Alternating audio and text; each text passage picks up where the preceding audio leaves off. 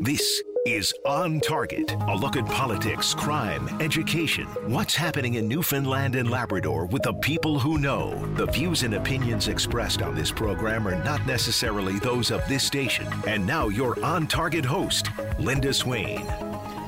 Good afternoon, everyone, as we head into what's going to be a wild and woolly weekend weather wise, uh, across the island anyway, before it eventually moves into Labrador early next week. Uh, we can expect uh, some uh, disruptions in travel and other things uh, with all of that uh, wind and rain and snow and ice pellets and freezing rain. Oh my goodness, what a messy mix. But anyway, stay safe. Uh, and if you don't have to travel around anywhere, uh, you know, stick around. Well, we're all guilty of procrastination on some level, particularly when it comes to difficult or unpleasant tasks. I know I'm guilty, and I know a lot of my listeners are as well. The Chartered Professional Accountants of Canada has a new publication out that addresses some very important tasks that many people tend to put off, sometimes until it's too late. My guests today are the co authors of The Last Act. It's uh, described as a plain English guide to estate planning. They are trust estate practitioner Kimberly Short. Hello. Hello, Linda. And accountant and semi regular guest on On Target, Larry Short of Short Financial, a branch of IA Private Wealth here in St. John's. Hello, Larry. Good afternoon, Linda. So, Kimberly, let's start with you because this is in your wheelhouse. What exactly is estate planning? Estate planning refers to the process of looking at your financial and circumstances in life and making a plan for how those things will be dealt with um, after you die. So, do people tend to put this type of tasks task off? Oh, I think your commentary around procrastination was right on the mark, Linda. And uh, it, it, seems to be the most difficult conversation that we have with our clients in doing uh, their overall planning. It's uh, it's ripe for procrastination because we're all dealing with uh, you know the fear of our own mortality and demise. But it can be a little more complicated than that. I mean, I think that's a natural, you know, you can understand psychologically why that's natural to not want to think about what happens after you're gone. But you need to talk about these things because it can cause a whole pile of problems. Um, what are some of the difficulties if, if you pass away without a clear succession plan? Oh yeah, that's that's a really great one that uh, we have a lot of conversations with our clients about. I think there's a grand misunderstanding um, from a lot of people that they don't necessarily need to make a will, that their situation may be simple enough that uh, they can just simply take no action and, and things will flow in the way that they think that they might after they're gone. Um, most commonly, we think of a you know married couple, husband and wife, where um, you know on the first death, it, it's the common belief that you know everything may flow to your spouse. Um, and in fact, in a situation where you have children, that's actually not the case. And, and in the province of Newfoundland and Labrador, uh, you know, that provision is set out by law that uh, your children have an interest in, in your estate. Um, and so that's something I think that is a surprise for most people. Is that right? Uh, because, uh, you know, one would think that you would want your spouse to continue living on in the home that you've built together and um, with the, uh, the wealth that you've accumulated together, whatever that may be, small or large. Um, uh, so, you know, and most um, children would understand that, but there could be somebody who says, hey, wait a minute, I, mom always said I was going to get this, I'm taking it now.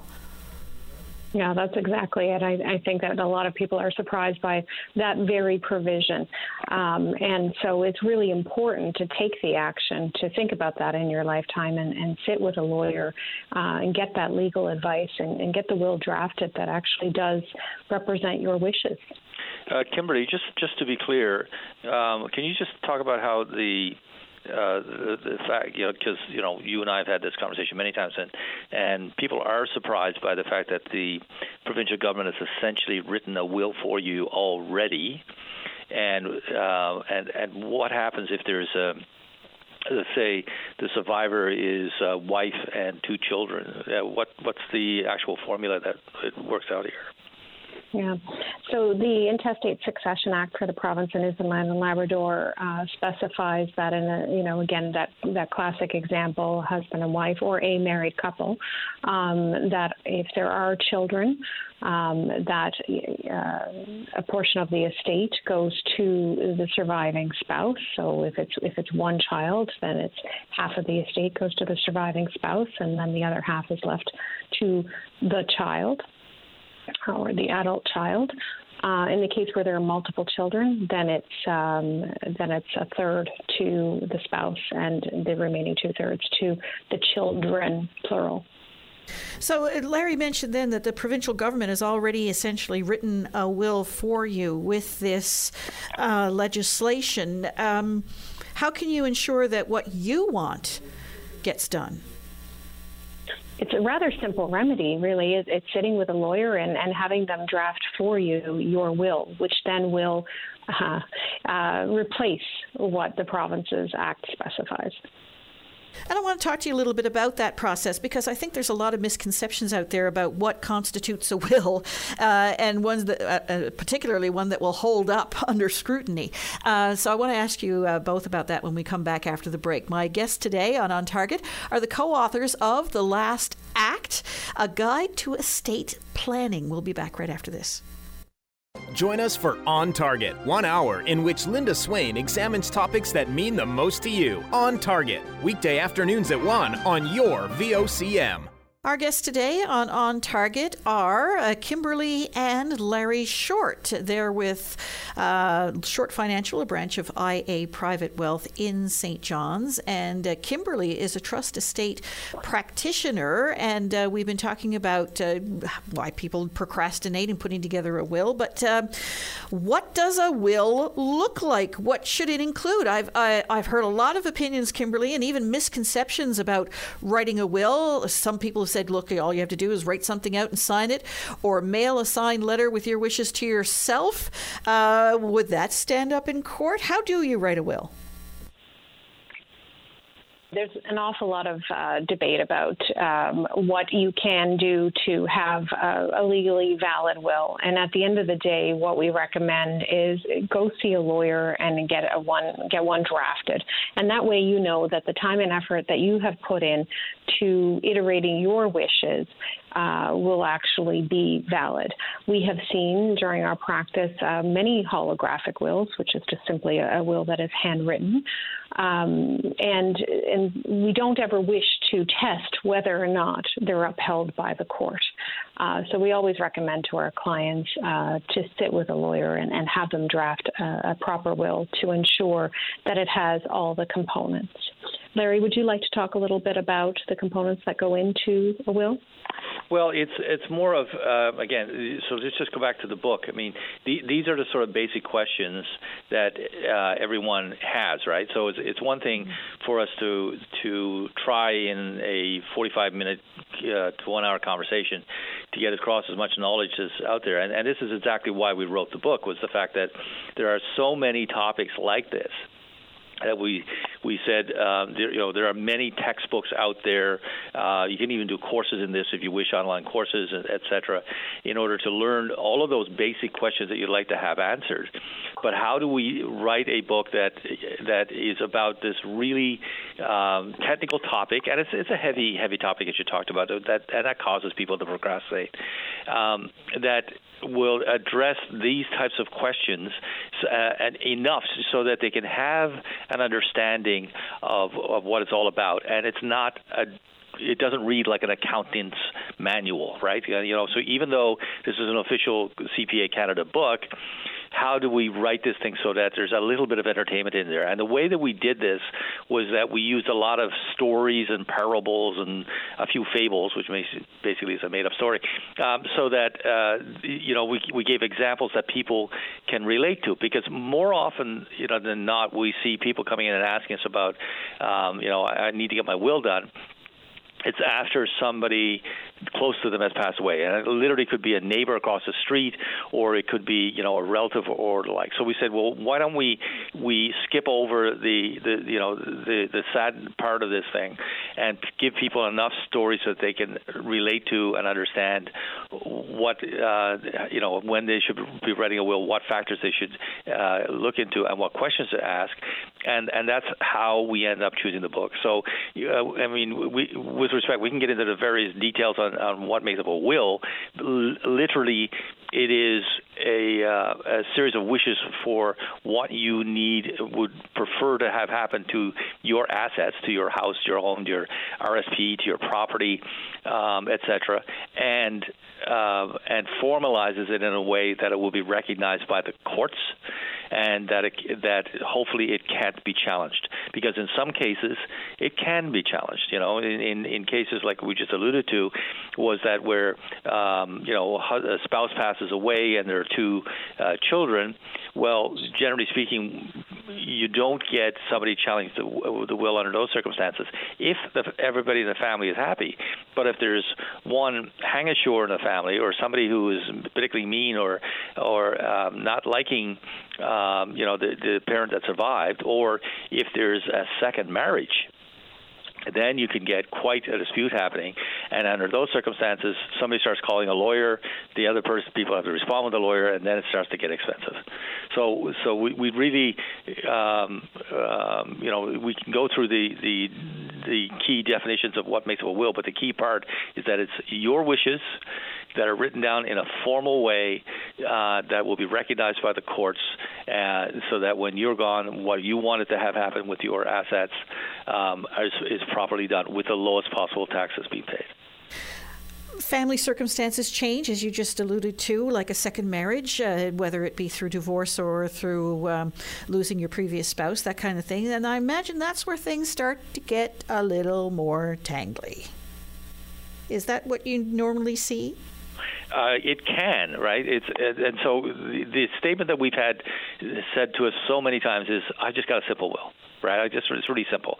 And and when we dig into it, we found out no, it's not. In fact, we've never ever seen a simple will. Uh, you know, there's a couple of circumstances, and you'd think that maybe uh, if somebody didn't have children, for example, well, then they want to leave the money to charities.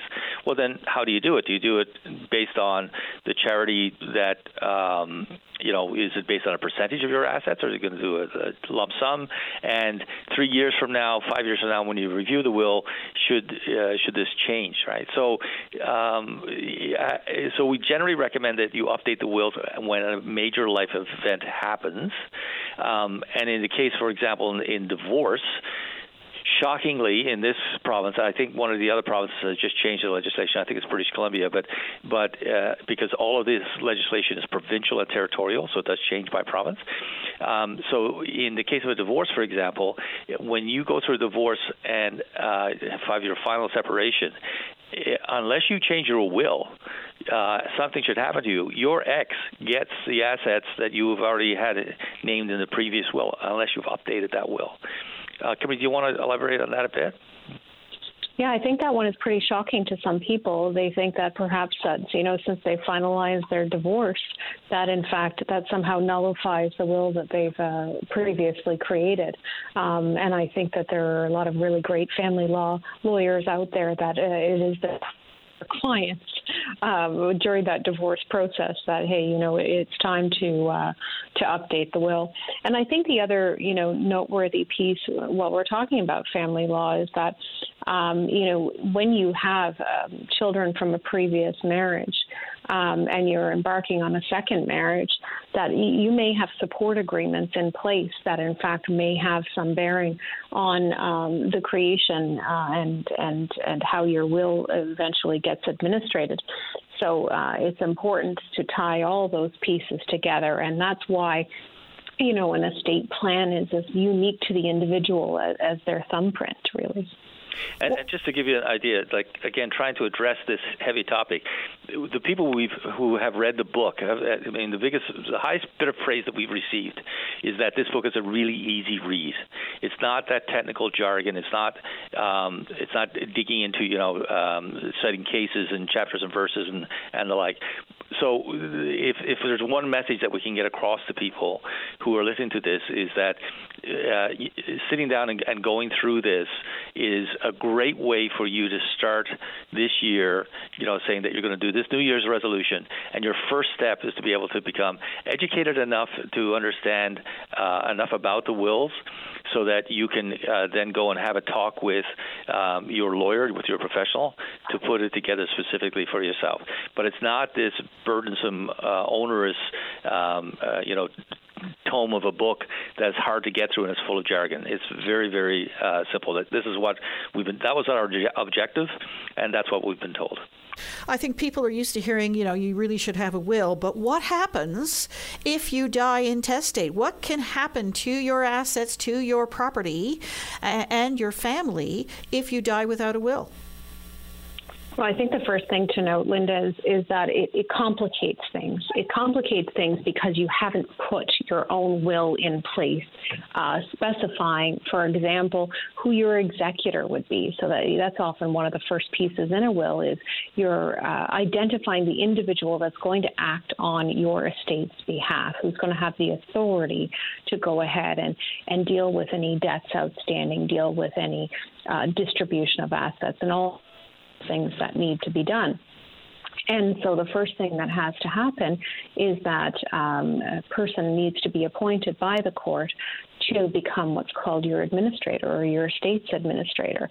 These processes are um, generally longer and more complex um, while they're done than having your will laid out in advance. And so that's that's the first thing we say to people who say, "Oh, I don't need one," or "I'm going to put it off," etc. I don't see the point. Is simply that you're you're leaving behind um, quite a mess for your family members to have to uh, come together and deal with at a time when they're grieving the loss of you, their loved one. Should you consult with family beforehand? Should you say, look, it's my intention, you're going to get the house, so and so is going to get this, so and so is going to get that. I want you to be my executor. Should you be letting people know that ahead of time? That's that's a mixed one. I think that there is value, and and of course, again, everyone's situation is uh, individual and unique. So you look at the relationships you have with your loved ones, your family members, um, in identifying, you know, the correct course of action, how you communicate. But we have seen value with our client families in having what we call the family meetings.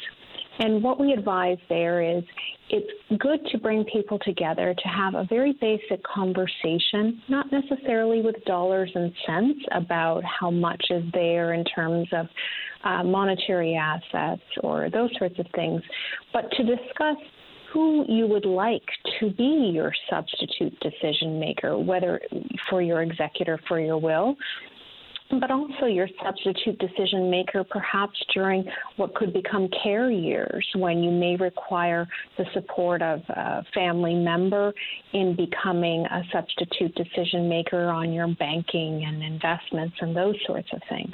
And sometimes that particular conversation is the catalyst for dealing with the rest is how do you take care of yourself during your lifetime?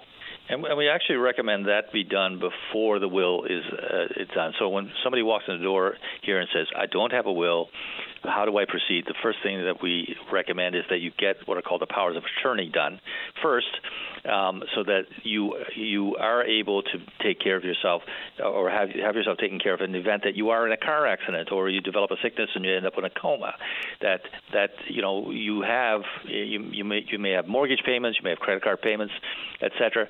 Who who is allowed to know about those things? Who is allowed to make the payments? Who is allowed to move money from one part of your you know one uh, bank account to another? And and that is somebody that you appoint as a power of attorney. And we've seen some circumstances where the uh, one of the children will help an elderly parent, and they'll help them with the banking and when the banking account, when the bank account is set up, it's set up with something called joint with right of survivorship. So sorry for the technical jargon, but what it means is that when that parent passes away, that child owns that money. Now, was that the intention? uh, and in many cases the answer is no. And the complications that can arise because people take that shortcut rather than take the uh, the view to using a power of attorney, that's something that has to be discussed, and um, people have to be aware that they there are other choices there. I noticed that one of the chapters in your book uh, asked the question whether or not a will can actually cause a divorce. And I want to talk to you a little bit about that because sometimes your intent might not be what your spouse's intent might be. So uh, I want to talk to you a little bit about that when we come back after the break. Our guests today on On Target are with Short Financial, a branch of IA Private Wealth in St. John's. They have co written the book The Last Act. Kimberly Short and Larry Short will be back right after this. Saturday morning, join us for the Irish Newfoundland Show. Send your request to irishnl at vocm.com or submit them online at vocm.com. Our guest today on On Target, our trust estate practitioner, Kimberly Short, and accountant and semi regular guest on On Target, Larry Short of Short Financial, a branch of IA Private Wealth here in St. John's. And they've co authored a book, The Last Act, about uh, making sure that your wishes are met after you pass away. And uh, one of the more provocative titles, I guess, of, of one of your chapters is Can Writing a Will Cause a Divorce? Can it? Yes. How's that for an answer? Yeah, it can because what happens is is um, uh, is from time to time it, it forces that level of conversation where it's what do you want to do with all this when we're not here, and who is it that um, within the family that we help out, and um, or um, if there's no children, if there's or it's a combination of children and maybe a church, maybe a charity, etc. Um, so sometimes it really can spur uh, that discussion because, um, and let me just page back a bit. One of the statements from um, yeah, I heard many years ago is that a good financial advisor shows somebody, uh, you know, an individual what their uh, life path looks like, like causes them to look down the road to plan for the future. But a great um, financial advisor brings person, the person to the end of the road and causes them to look back. And when you bring someone to the end of the road and say, "Here's where you are," in your final disposition, um, who is it that you wish to uh, help uh, and and um, assist along the way? And then through you know the period that period of time, uh, particularly if you consider that uh, you know many people first get a will done after they have children, so who's going to be the guardian? That's a huge debate, right? That's a huge discussion. And do you is that person that is, uh, that uh, is going to be the garden uh, guardian if you have say I don't know life insurance for five hundred thousand dollars from from working independently and you have a house that's going to be paid off when you pass away and then there's some maybe some investments or the like um, is that guardian someone who, that you also trust with money because some people are great to have to raise your children and if your children you know eight nine ten twelve years old um, they would be great to go with uh, an uncle or an aunt or someone, but is that uncle or aunt great with money? So you may actually choose to have um, a guardian to take care of the, the ch- child or children and a trustee to take care of the money who's independent of that, right? So that uh, can cause quite a, a, a, a series of uh, debates.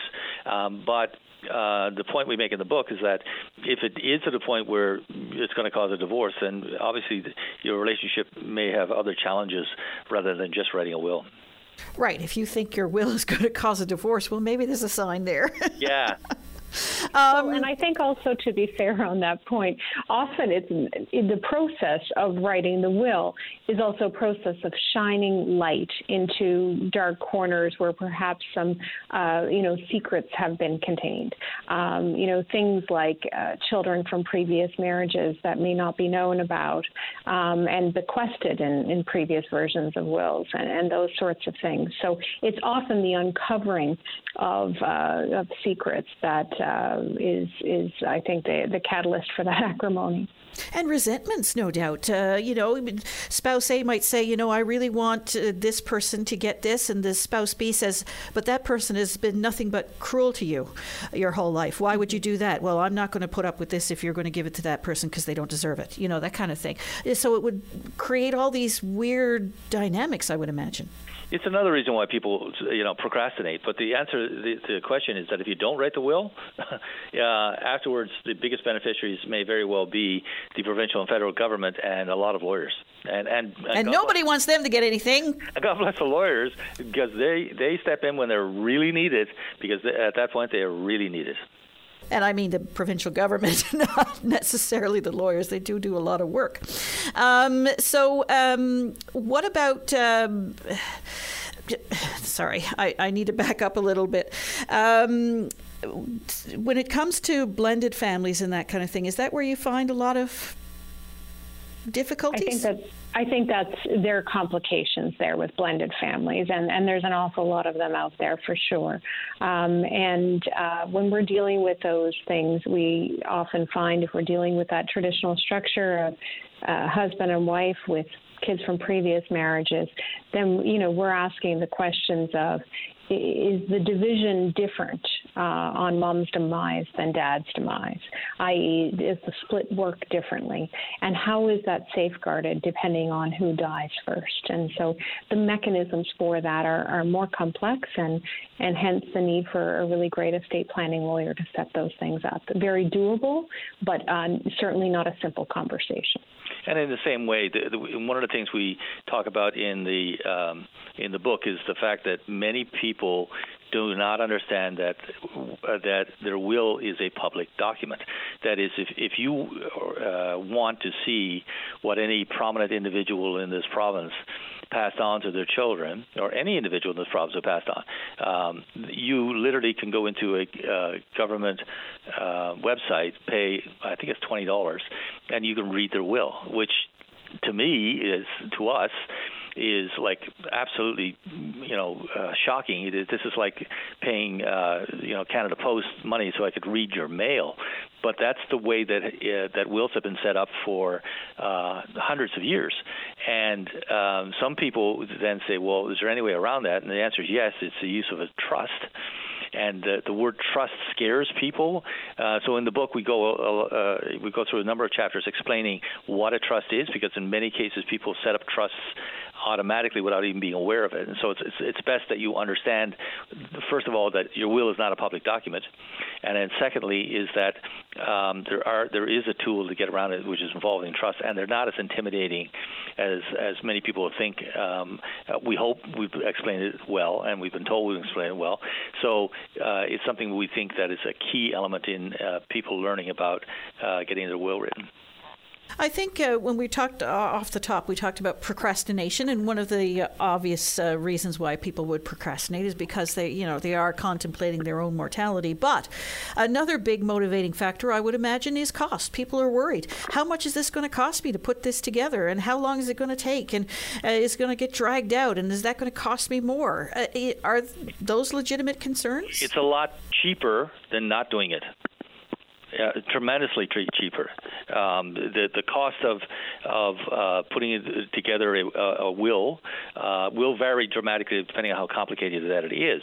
But uh, the the for example, uh, um, an individual with a, a um, you know a spouse with um, uh, two children who do, does not put a will together, the first thing uh, that happens, as Kimberly has pointed out, is that you need to have um, an administrator appointed rather than an executor.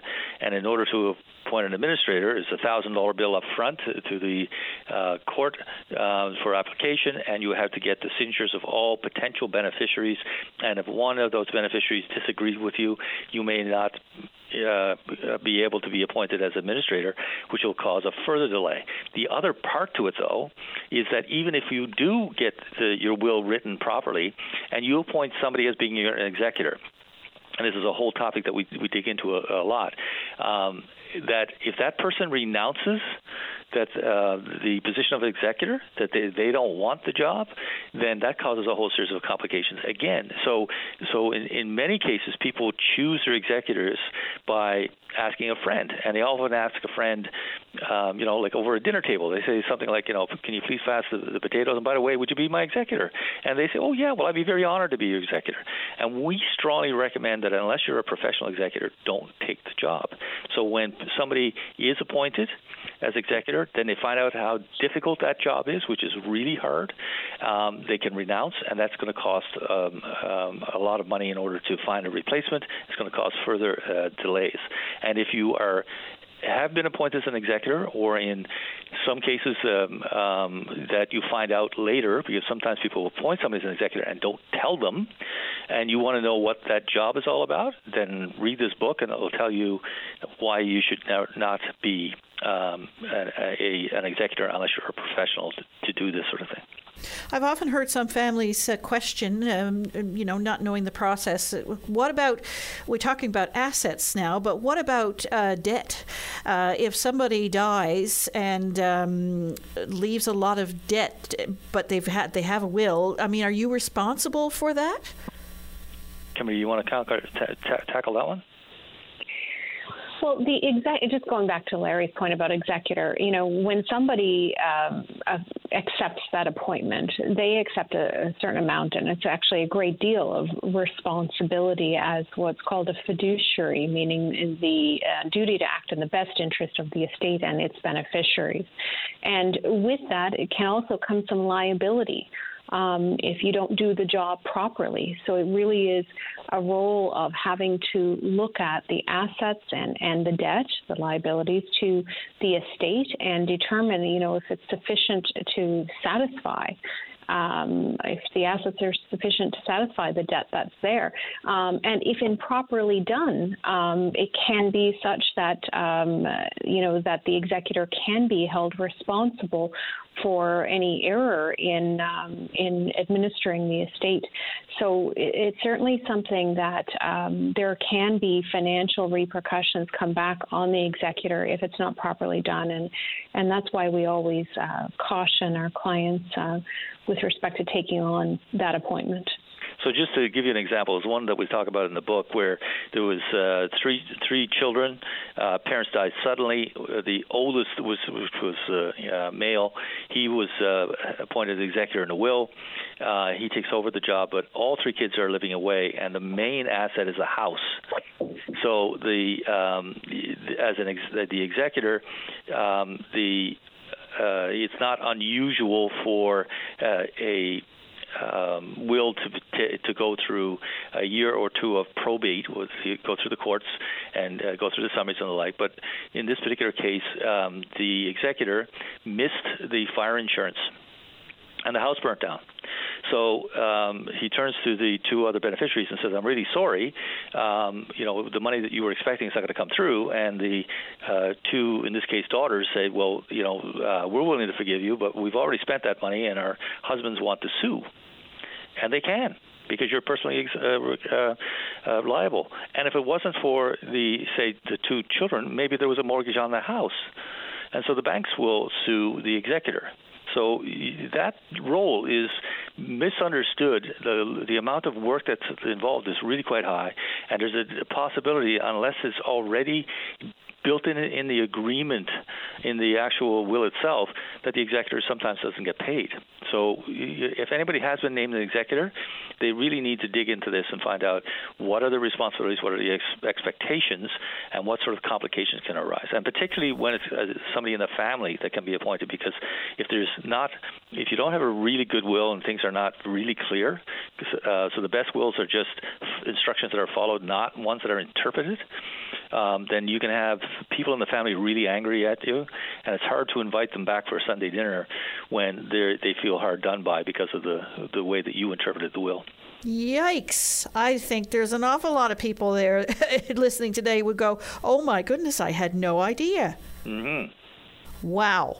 Uh, I'm going to ask you about how often a will should be updated when we come back after the break. My guests today on On Target are Kimberly Short and Larry Short uh, with IA Private Wealth in St. John's. They're the co authors of a new book, The Last Act, and the launch is coming up shortly. We'll tell you a bit about that as well right after this. Your VOCM mornings with Jerry Lynn Mackey and Ben Murphy, 5:30 to 9 a.m. weekdays on your VOCM.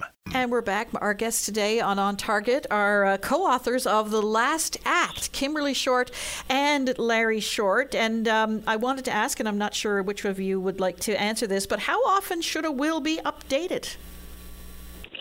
that's something that um, we believe that there are two um, things that guide how often you update your will. We certainly recommend a review at minimum every five years. Um, and this is simply just a reminder, you know, sitting with a qualified estate practitioner just to sit and see does your will say what you think it does and what you remembered of it last time? And for you to ask yourself, have you had any changes in your circumstance that would want, warrant you going back and, and making a revision? And then the second thing is when you have a change in your circumstance, even if it's only been just a few months since you last, you know, the paper and signed your will, um, some of those changes could be the birth of a child or a grandchild, a, a marriage or a divorce. Um, or perhaps you know um, somebody you've appointed as executor has passed away or um, become ill. That would be a, another prompt for you to go back and, and rethink uh, that decision. Do you get reminded of that? Because, I mean, we all live busy, busy lives, and sometimes these things are always on the back burner, if you know what I mean. So, do you get prompted to do these kinds of things if you have a will with a, with a lawyer or a, a qualified estate practitioner? So as, as part of uh, you know if you're dealing we, we you know many times I've talked about uh, on this show about the need for a financial plan. So in dealing with a financial planner, the will review should be an element that's on the checklist. The same way that insurance review should be done. So we, we've over the years had new clients come to us who. Um, you know, are in their 60s and bought life insurance for the kids uh, because you know when they were in their 30s and 40s, they had two children and they're just getting established in life, and they needed that life insurance just in case something happened to them to make sure that uh, the the the other spouse and the children were not uh, harmed by the the loss of of uh, one of the principal earners. Uh, but that life insurance is no longer needed after the age of 60. So, should you continue paying on it? You see what I mean?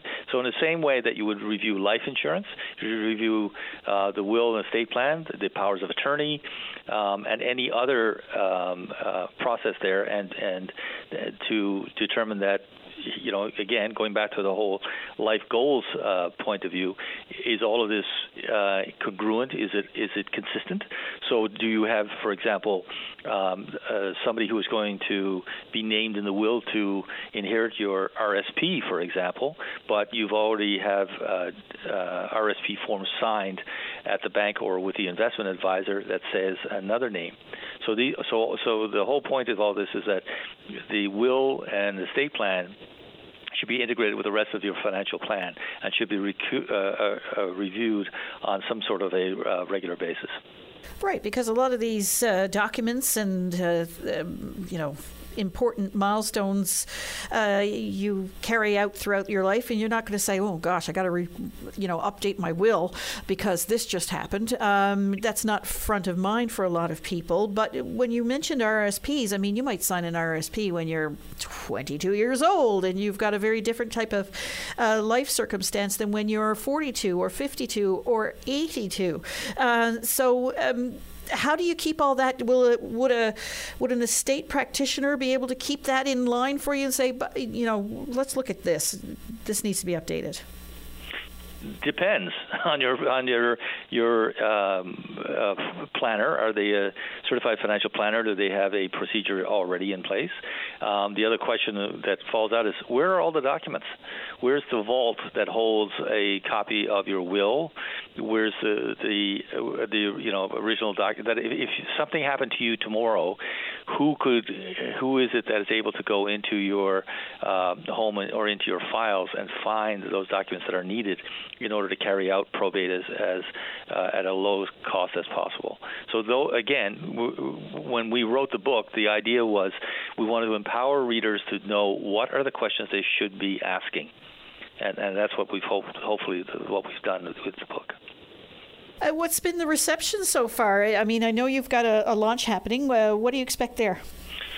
So we, we I did the initial um, release of the book at the CPA National Convention in November.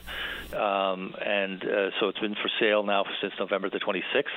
Uh, then we're doing a launch to our clients uh, uh, next week, and then we're doing a national uh, launch um, in in March.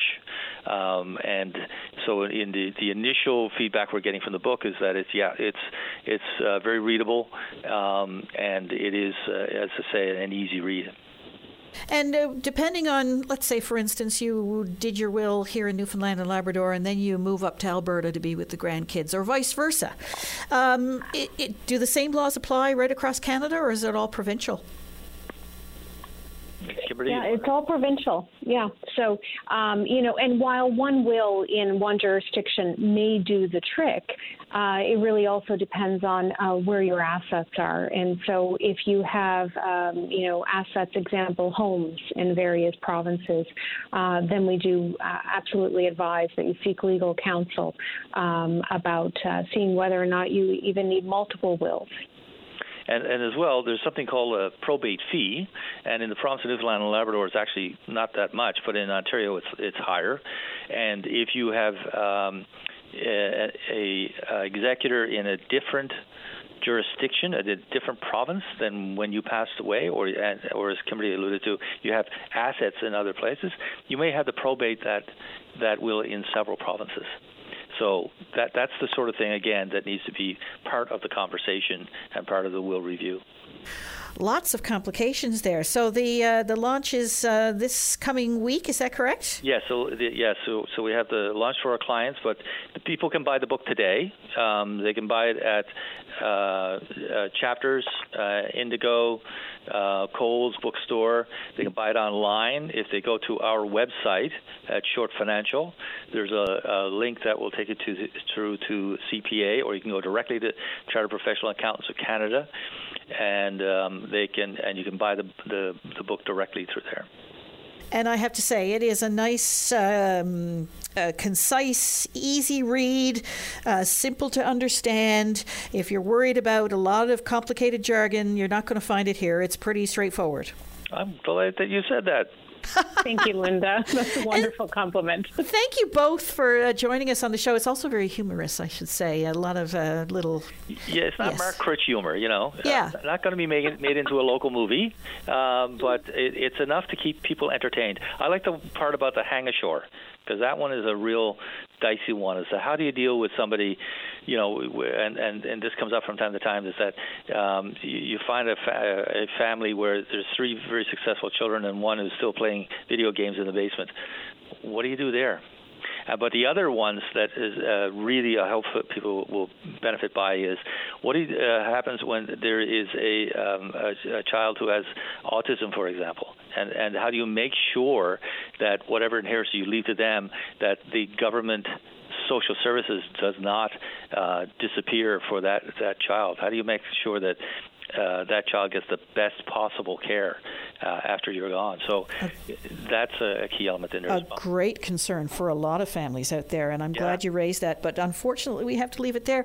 The most important uh, piece of information in here is that you're from Carbonear, um, which I just learned. but uh, I want to thank you both for joining the show today. Thank you very much. Very informative, and hopefully, people will be able to pick up your book, The Last Act, uh, available at uh, your favorite bookstores. Yes. Thanks so much. Thank you, Linda. Thank have, you, Linda. Have a great weekend, everyone. We'll be back on Monday to talk about, uh, well, you talk about um, uh, making plans for the year and uh, resolutions and the like. We're going to talk about smoking when we come back on Monday. Uh, thanks for listening, everyone.